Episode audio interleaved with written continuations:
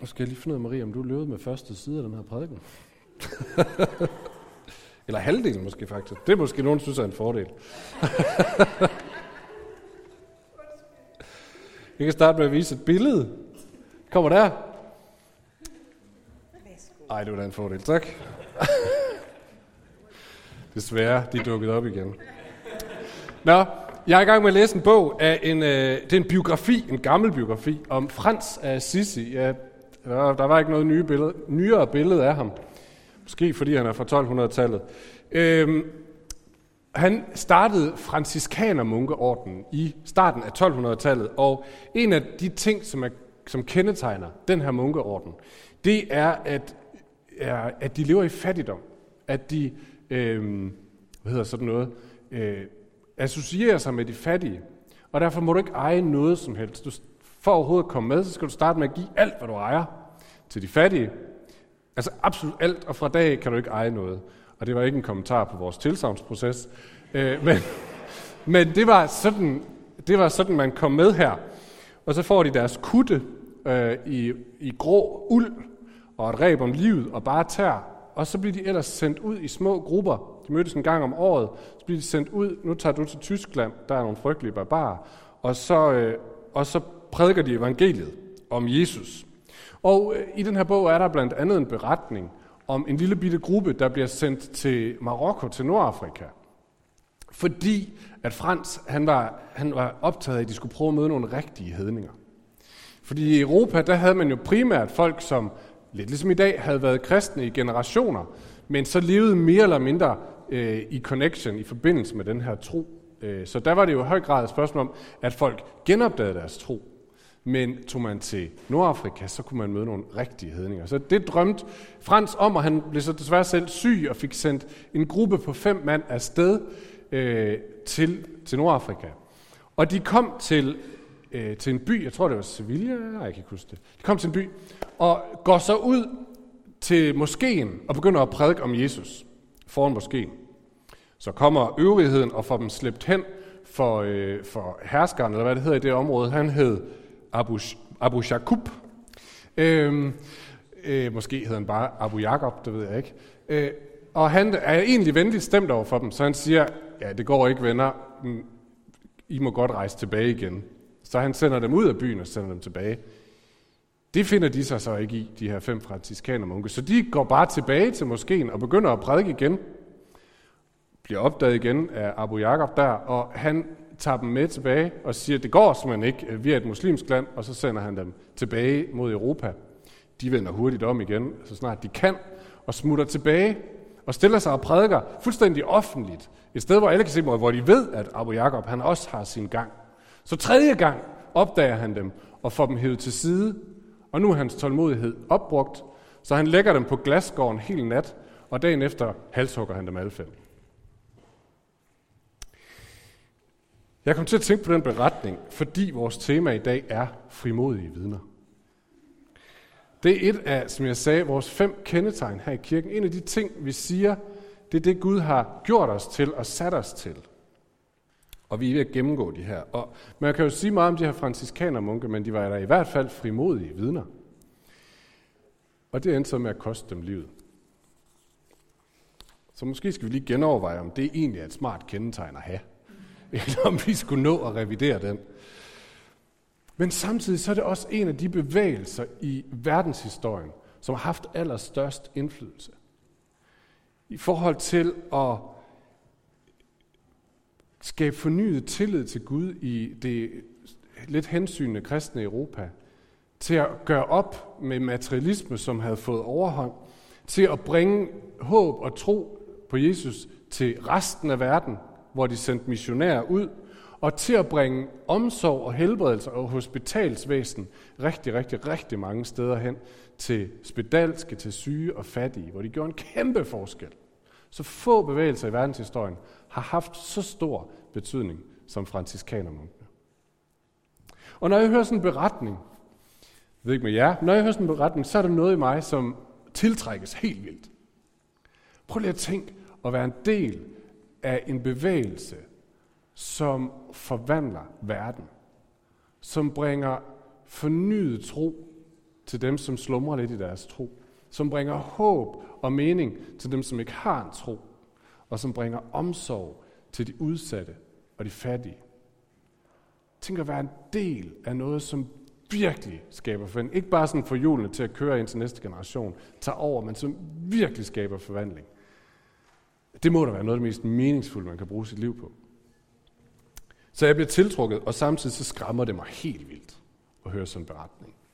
Fordi jeg tænker, det er ikke fordi jeg er bange for at miste hovedet, det tror jeg ikke, der er vi ikke endnu i Europa. Øh, men, men det skræmmer mig nok i virkeligheden at skulle leve så offentligt med min tro, at folk de virkelig kigger på mig og tager anstød af mig. Sidste gudstjeneste, der talte vi om det kendetegn, øh, vi har, som hedder udvidet familie. Vi talte om, hvordan at vi som kirke er sat her for hinanden. Så når I kigger jer omkring, så kan I se, at det er mine brødre og søstre. De har indvilliget i at elske mig. Øh, jeg må komme som den, jeg er, og så ved jeg, at de er indstillet på at elske mig. Så vi er her for hinanden. Men det er ikke alt, der er at sige om kirke. Vi er også sat på Fyn for at elske Fyn. Både dem, der kender Jesus, og dem, der ikke gør. Både de meget rige og de meget fattige. Vi er sat på Fyn som fællesskaber, som enkeltpersoner, for at være frimodige vidner. Jesus siger det igen og igen, og den der bagefter. Jesus siger det igen og igen. Han siger, som faderen har udsendt mig, sender jeg også jer. Gå derfor hen og gør alle folkeslag til mine disciple. Det gentager vi hver gang vi døber nogen. Gå, se jeg sender jer, den er lidt slem den her. Gå, gå, se jeg sender jer ud som lam blandt ulve. Det er Jesus, der siger det igen. Gå ud og prædik. Himmeriget er kommet nær. Helbred de syge. Opvæk døde. Der var også en til udfordring der. Gør spedalske rene. Driv dæmoner ud. I har fået det for intet. Giv det for intet. Og der var en med. I skal være mine vidner. Både i Jerusalem og i Judæa og Samaria, skulle det stå, og lige til jordens ender. Jesus siger det igen og igen. Det er ret svært at komme udenom, at Jesus han regner med, at dem, der følger ham, dem, der er en del af hans udvidede familie, også samtidig er vidner om ham. Så bibelsk set må man sige, at vi er på rimelig sikker grund med det her kendetegn. Og hvorfor er det så stadigvæk måske det kendetegn, som jeg tror, de fleste af os godt kunne ønske ikke var der? Godt kunne drømme om. Kan vi, kan vi ikke droppe det, for de andre er egentlig rare? Hvorfor er det det, som nogle af os har det rigtig svært med? Og i virkeligheden tror jeg, det er ret svært at svare på det spørgsmål. Det er ikke så enkelt. Men jeg har siddet og tænkt over det og fundet sådan tre vinkler ind på, hvorfor er det svært at være et frimodigt vidne. Og dem, tror jeg, og dem skal vi kigge på nu, og de hedder sådan her, forventningen fra samfundet, forventning til mig selv og forventning til livet. Så det er tre vinkler ind på, hvorfor er det svært at være et frimodigt vidne, eller hvorfor kan det være svært. Og I kan sikkert finde på nogle flere bagefter. Det er store emner. Jeg skal forsøge at gøre det kort, forsøge at gøre det skarpt. Den første, forventning fra samfundet. Jeg ved ikke, hvordan I har det, men næsten hver gang jeg kommer til at stå i sådan en situation, hvor noget med Gud eller tro kommer op med nogen, som jeg ved, at de er ikke kristne, så får jeg sådan en umiddelbar fornemmelse af, at det næste, jeg kommer til at sige, det kommer til at lyde akavet. Det kommer til at lyde øh, uskarpt eller ufedt, dumt eller naivt. Og jeg får svedige håndflader, måske sådan lidt hjertebank, når min tunge har sådan en fornemmelse af at være dobbelt så stor, som den plejer. Nogle af jer ved, hvad jeg taler om. Vi er ikke udrustet naturligt som evangelister, og, og den situation kan være svær. Nogle af jer har det slet ikke sådan. Måske var det jer, der skulle stå heroppe og snakke i dag i virkeligheden, fordi I måske i virkeligheden gjort til evangelister af Gud. Men jeg tror, en af årsagerne til, at man kan have den oplevelse, øh, jeg tror, der er flere, men en af dem tror jeg kan være, at vi har øh, lyttet til den her religion skal ud af det offentlige rum. Det var Anders Fogh, tror jeg, der, der sagde det i sin tid. Øh, underforstået, du må sådan set tænke og tro, hvad du har lyst til. Det er helt fint, bare du gør det hjemme hos dig selv. Lige så snart du træder ud i det offentlige, så gælder det værdisæt eller det normsæt, som vi er blevet enige om i fællesskab. Derhjemme må du tro, hvad du vil. Herude, der må du kun tro på det, vi er blevet enige om i fællesskab. Så lige så snart man begynder at argumentere for ens måde at leve på, eller ens holdninger, ud fra noget med tro, eller hvad man tænker, Gud har sagt, eller hvordan Gud har skabt tingene, så kan man føle, nu gør jeg noget, jeg ikke må. Jeg er blevet grebet i en lyssky affære, jeg har taget med fingrene ned i kagedåsen. Det her, det, er ikke, det må man faktisk ikke. Og så kan man godt få sådan en lille smule, hvad sker der nu? Men jeg tror faktisk, at det er tid til at lave et lille opgør med Anders Fogh her. Øh, ikke fordi, nej, fordi at vi er ikke de eneste, der bringer religion ind i det offentlige rum. Fordi at sige, at når vi er på studiet, eller på arbejdspladsen, eller hvor vi er, så må vi kun handle ud fra det værdisæt eller normsæt, vi er blevet enige om i det store fællesskab. Det er også en tros påstand. Det kan være, at det vi er blevet enige om, det er et eller andet videnskabeligt normsæt. Det kan være, at det er menneskerettighederne, der er det gældende. Det kan være, at det er en eller anden woke-ideologi. Det kan være, at det er noget helt andet, som lige nu er det herskende fælles normsæt. Det eneste, man må argumentere ud fra. Men det er jo i lige så høj grad en trospåstand. Det er jo lige så høj grad et par briller, man har valgt at se verden ud fra, og man har sagt, det her det er det rigtige, det er det gældende. Alt, der ikke har med det at gøre, det er jo, øh, det hører ikke til her i fællesskabet. Jeg tror aldrig nogensinde, det har været mere tydeligt. Jeg så i dag, desværre var der betalingsmur på, men jeg så i dag en overskrift fra Berlingske Tidene, hvor en eller anden ny øh, hvad hedder det, samfundsvidenskabsstuderende havde skrevet og sagt, nu bliver de simpelthen nødt til at gøre noget nyt på samfundsvidenskab på Københavns Universitet.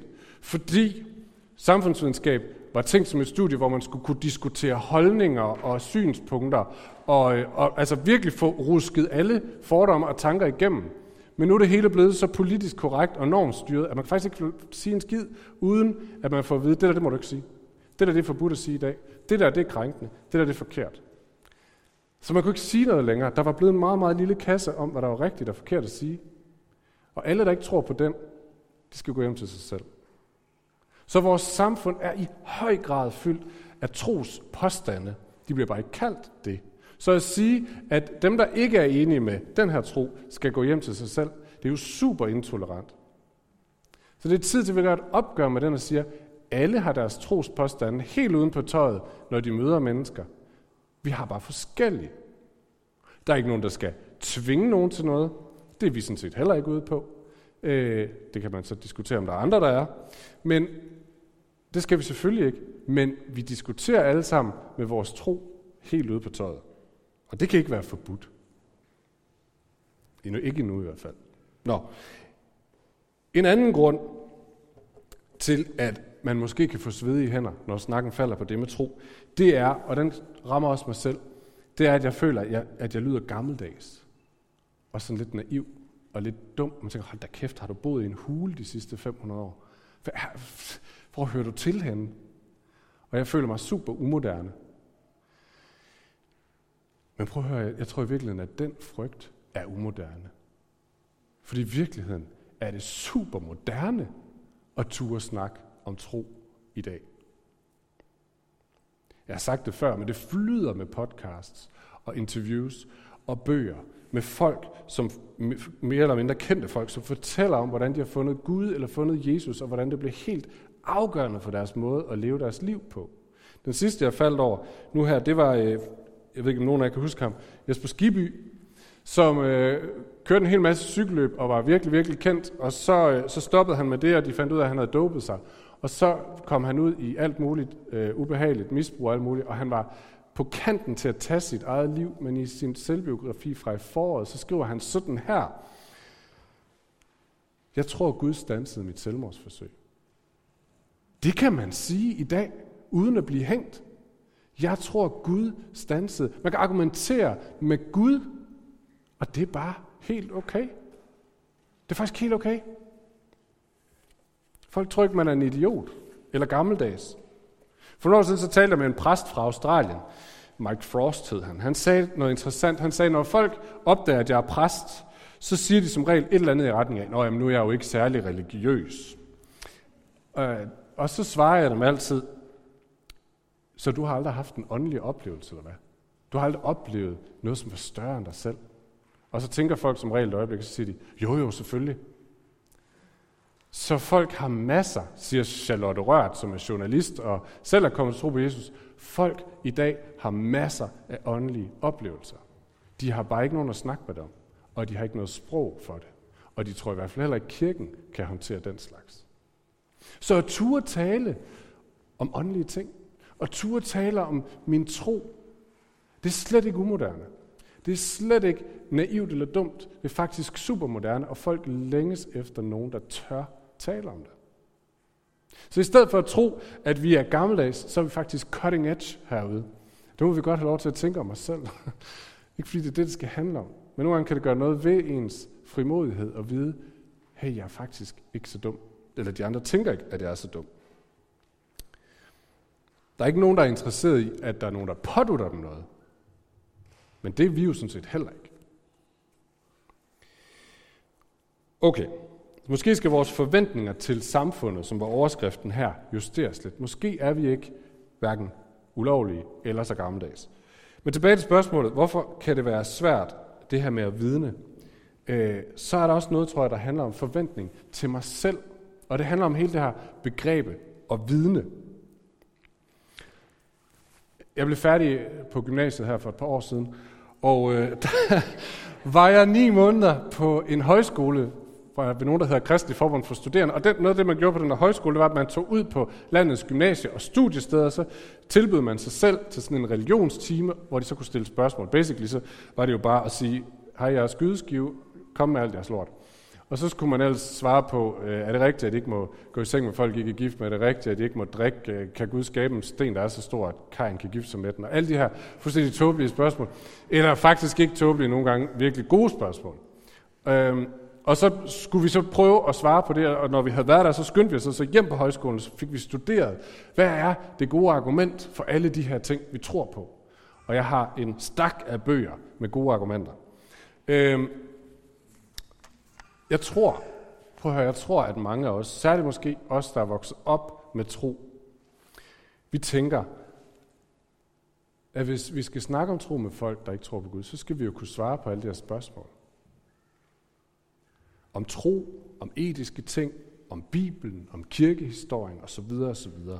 Og sandsynligvis, så har jeg ikke svaret på alle de her spørgsmål. Og måske så er jeg faktisk ikke engang sikker på, om jeg er enig i alle de svar, jeg har hørt. Som andre ord, jeg kan jo ikke være et vidne, for jeg ved jo ikke nok. Den tror jeg kan stoppe os en gang imellem. Men, og, og det her det er vigtigt, men det er jo heller ikke det, der forventes af et vidne. Prøv at os forestille os, at jeg cykler hjem herfra bagefter, og kommer til krydset herop og bliver vidne til et færdselsuheld. To, der kører sammen. Så kommer politiet, som de jo gør, og får deres fine notesblok frem, og, øh, og kommer hen for at stille mig spørgsmål, for jeg stod der. Så kommer de jo ikke til at stille mig spørgsmål, som jeg ikke kan svare på. De kommer jo ikke til at sige, øh, hvor hurtigt kørte manden? Ja, det ved jeg ikke. Var han fuld? Ja, det ved jeg da ikke. Havde han haft et skænderi med sin kone? Ja, det ved jeg da ikke. Var der noget galt med bilens bremser? Ja, det ved jeg da ikke. De kommer jo ikke, de kommer ikke til at stille mig spørgsmål om ting, jeg ikke ved, fordi et vidne kan jo kun fortælle om det, han har set. Mere forventer man ikke af et vidne. Men netop det, lige præcis det, jeg har set, har en kæmpe stor betydning i den sammenhæng. Og det samme, når det handler om tro. Der er en fantastisk beretning i Johannes evangeliet. Jeg synes simpelthen, den er, den er så fin. Den handler om en mand, der er blevet, han var blind, så har Jesus gjort ham rask, og det har nogle af folkets ledere set, og så har de taget manden ind, fordi så vil de se, om ikke de kan udfrit ham for et eller andet, de kan anklage Jesus for. Så de, øh, de, de førende teologer stiller sig foran manden og prøver på at få, få noget ud af ham.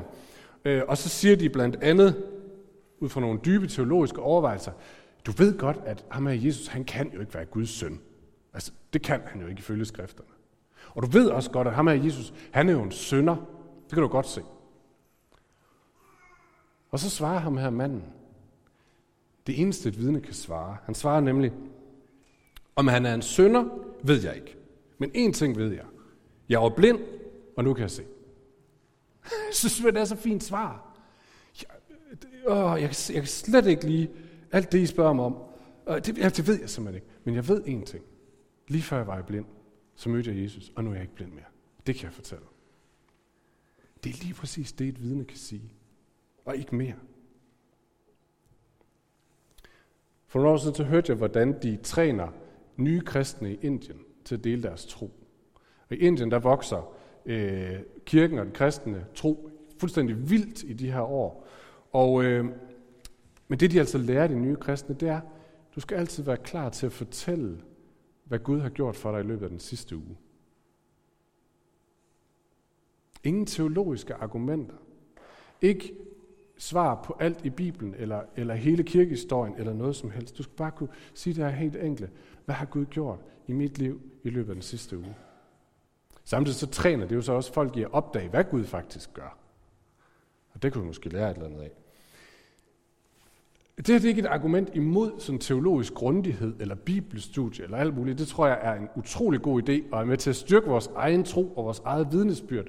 Men når folk spørger til vores tro, så er det faktisk de færreste, der efterspørger teologiske skudsikre argumenter eller, eller store forklaringer. De vil sandsynligvis bare gerne møde et vidne. En, som tør fortælle, hvad jeg har oplevet med at følge Jesus.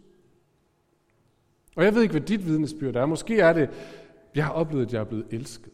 Også når jeg ikke føler det. Eller jeg har oplevet, at den skyld og skam, som jeg bare rundt på indersiden, jeg har fundet et sted, hvor jeg kan få lov at lægge den. Eller jeg har fundet et sted, hvor jeg kan gå hen, når jeg har mistet overblikket. Eller jeg har fundet en retning og en mening med mit liv. Eller jeg har set en skønhed og en kærlighed, som jeg ikke har set nogen andre steder. Jeg ved ikke, jeg ved ikke hvad dit vidnesbyrd er, men det er det eneste, du kan stå på mål for. Det er, hvad har jeg set? Jeg var blind, så mødte jeg Jesus. Nu kan jeg se. Der er også en pointe i det her med, med, med vidne på den måde, som er, det er ikke en ekstra aktivitet. Mange af os vi kan tænke, jeg har sygt travlt i mit liv, og nu siger han, at jeg også skal være et frimodigt vidne. Men hvor skal de fire timer passe ind? Altså, hvornår er det, jeg skal gå ned i kongens have på en ølkasse og stå vidne? Jeg har ikke tid til det. Nej, det er jo lige præcis pointen. Vi er et vidne der, hvor vi er. Om det er på arbejdspladsen, på studiet, i skolen, i institutionen, i familien. Jeg er et vidne. Jesus har sagt, I er verdens lys. Han siger ikke, nu skal I gå ud og være verdens lys. Han siger, I er verdens lys. I er et vidne der, hvor vi er. Okay, men sidste vinkel ind på det her spørgsmål om, hvorfor nogle af os kan være udfordret af det her med at skulle være et vidne. Det handler om forventning til mig selv. Jeg venter lige, den var der. Og den her, nej, forventning til, nej, den hedder det ikke, den hedder forventning til livet. Det var det, jeg lige sagde før. Forventning til livet. Og den krasser en lille smule mere, den her. Den krasser måske faktisk en del mere. Tilbage til de der fem franciskanske munke der, som tog til Nordafrika for at være vidne for muslimerne. Jeg tror, de havde regnet ud på forhånd, at det her det kunne godt have en rimelig høj pris. Man kan sige, det vidste de allerede, da de blev franciskanere, i og med, at de skulle aflevere alt, hvad de ejede og havde. De var godt klar over, det der med at følge Jesus, det kan have en rimelig høj pris. De kendte godt omkostningerne. Det krasse spørgsmål til os i dag, det er, ved vi også godt det? Ved vi godt, at det faktisk kan koste noget at følge Jesus? Og er vi indstillet på det?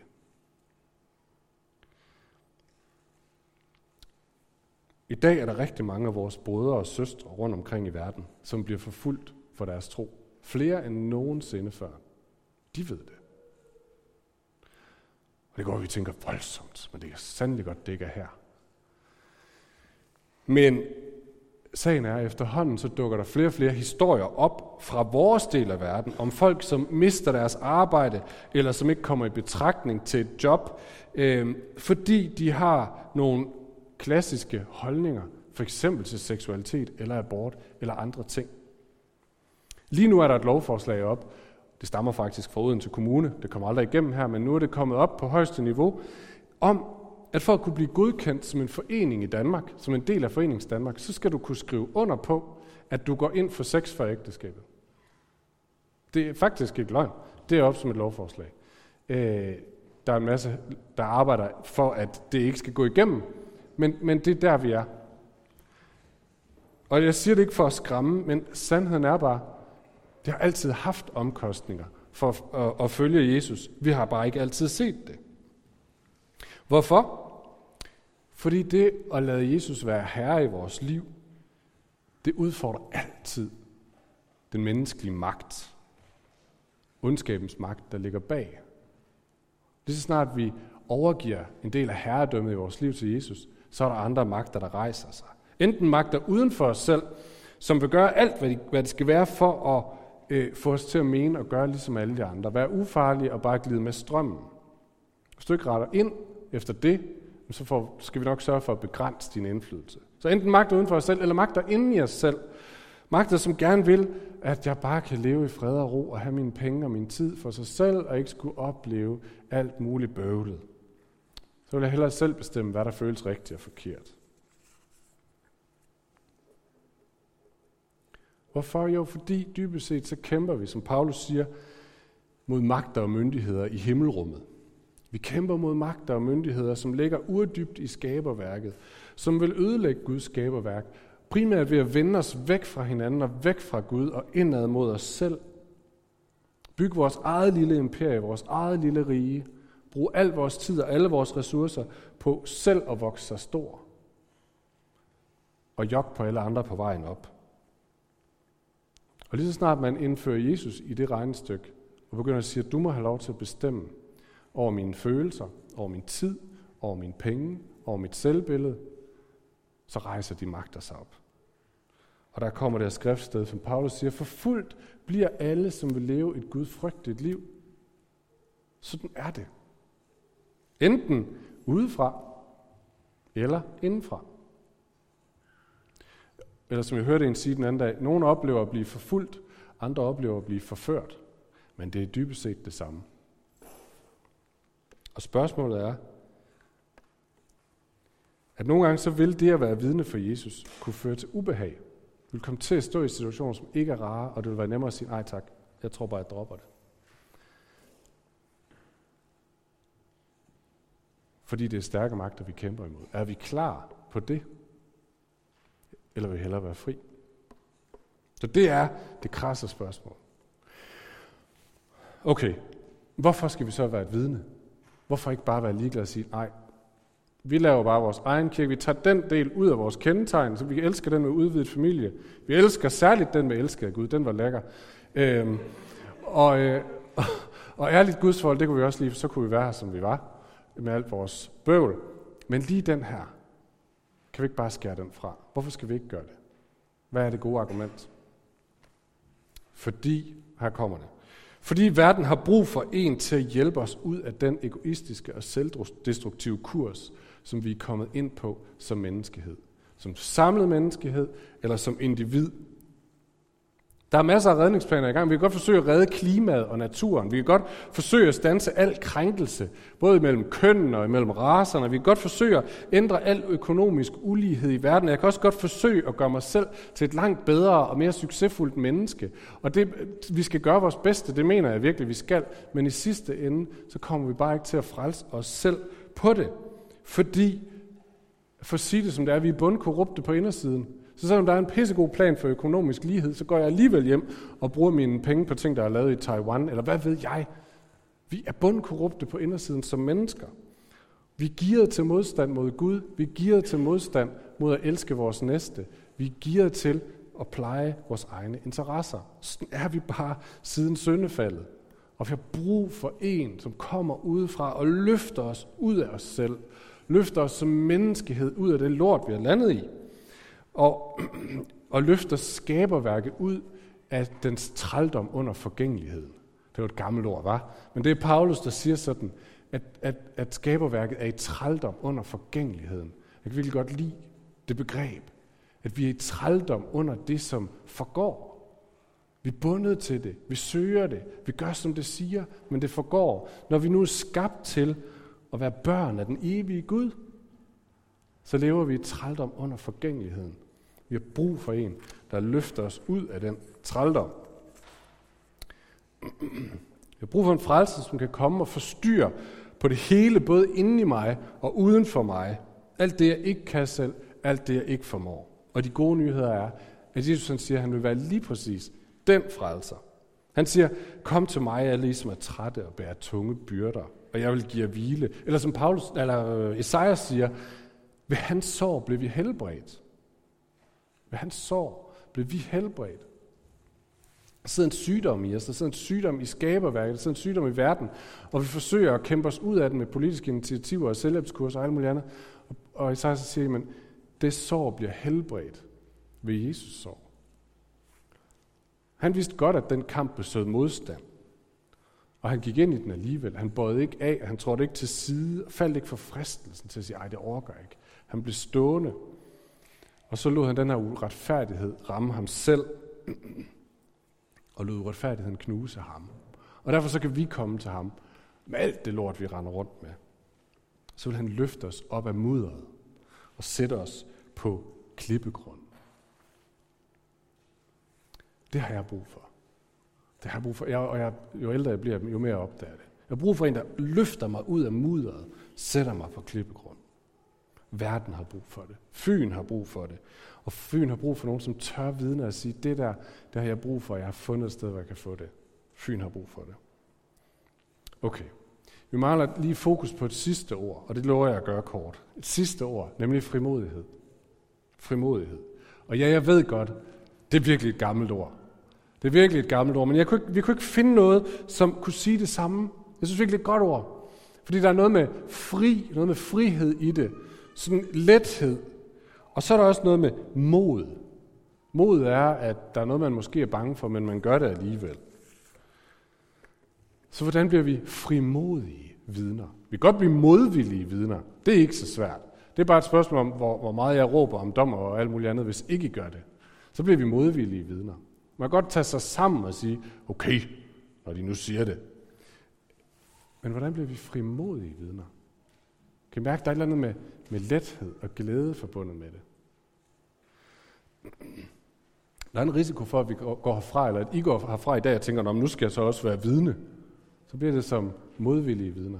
Det er ikke det, vi snakker om. Vi taler om frimodige vidner. Hvor kommer det fra? Og jeg tror kun, der er et svar. Frimodighed, det er noget, Gud gør. Og jeg har en tilståelse. Jeg er i rigtig mange henseender ikke særlig frimodig af natur. Jeg er typen, som meget nemt kan blive grebet af frygt over ting og sager. Ting, som overvælder mig, og jeg tænker, shit, det, ej, det, det kan jeg på ingen måde, det her. og øh, den måde, jeg oplever det på, at det er, at så bliver jeg fuldstændig i tvivl om mig selv, mine egne evner, min egen formåen i det her, og jeg har mere lyst til bare at flygte ud i skoven og tænke, ingen skal, ingen skal komme til mig. For noget tid siden, så havde jeg sådan nogle dage, hvor min frimodighed på livet generelt, den var bare helt i bund. Og jeg tænkte, øh, jeg, kan da ikke, jeg kan da ikke lede en menighed på det niveau, vi er nu. Og jeg kan da ikke være børn for, for nogen, der er ved at blive, eller far for nogen, der er ved at blive teenager. Det kommer aldrig til at lykkes, det her. Jeg har ikke det, der skal til. Så min frimodighed til at gå ind i det kald, som jeg står i, både som far og som præst og alt muligt andet, der var fuldstændig væk. Mit værktøj, mit go-to i den sammenhæng, det er, så må man jo tage sig sammen. Jeg er storebror. Det er sådan, man gør. Så man skal ikke sidde i et hul. Man skal tage sig sammen og komme ud af det. Og det virker rigtig tit. Men der er nogle ting, hvor det ikke virker særlig godt, og en af tingene er frimodighed. Det kan det ikke skabe.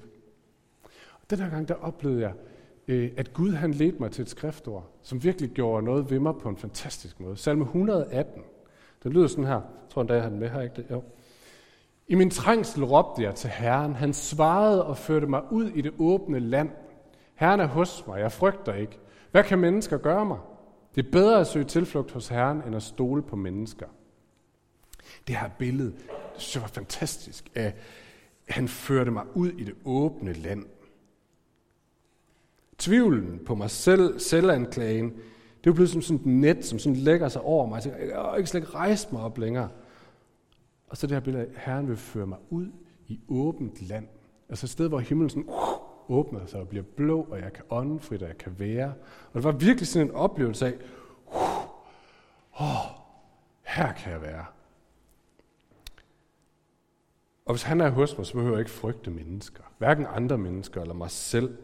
Ikke deres bedømmelse, ikke min egen. Det er sådan en følelse af, at skyerne letter. Måske kan du genkende dig i min erfaring. Måske er du sat sammen på en helt anden måde. Men jeg tror, frimodigheden kommer herfra. Det er ikke Gud, der siger, nu skal du saftsus med. Nej, det er Gud, der siger, hey, jeg vil føre dig et sted hen, ud i det åbne land. Ud der, hvor der ikke er noget, der tynger over dit hoved, men hvor du får lov til at være den, du er. Frimodighed, det handler om, at jeg er den, jeg er. Med de fejl og mangler, jeg er. Med den kapacitet, jeg har. Med, med alt, hvad jeg er. Og det tør jeg godt være. Og der vil Gud føre os hen.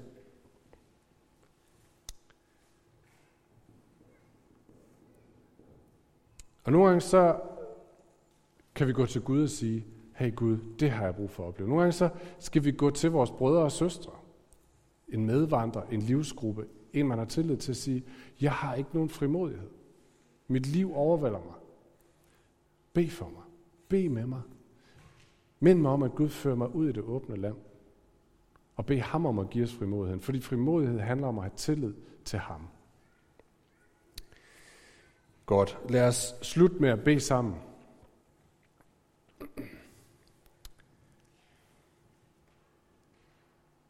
Gud, tak fordi, at du har givet os ikke en fej ånd, men en ånd fuld af kraft og kærlighed, som Paulus siger til Timotheus. Tak fordi du ikke kommer med nye krav, som lægger sig oven i de andre, men du inviterer os ud i åbent land.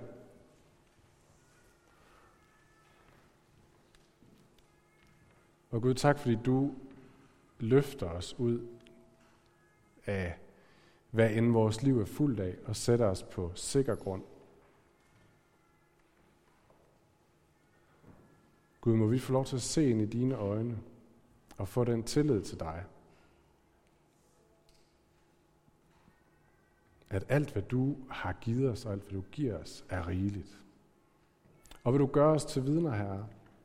Vil du gøre os til vidner om din godhed og din skønhed?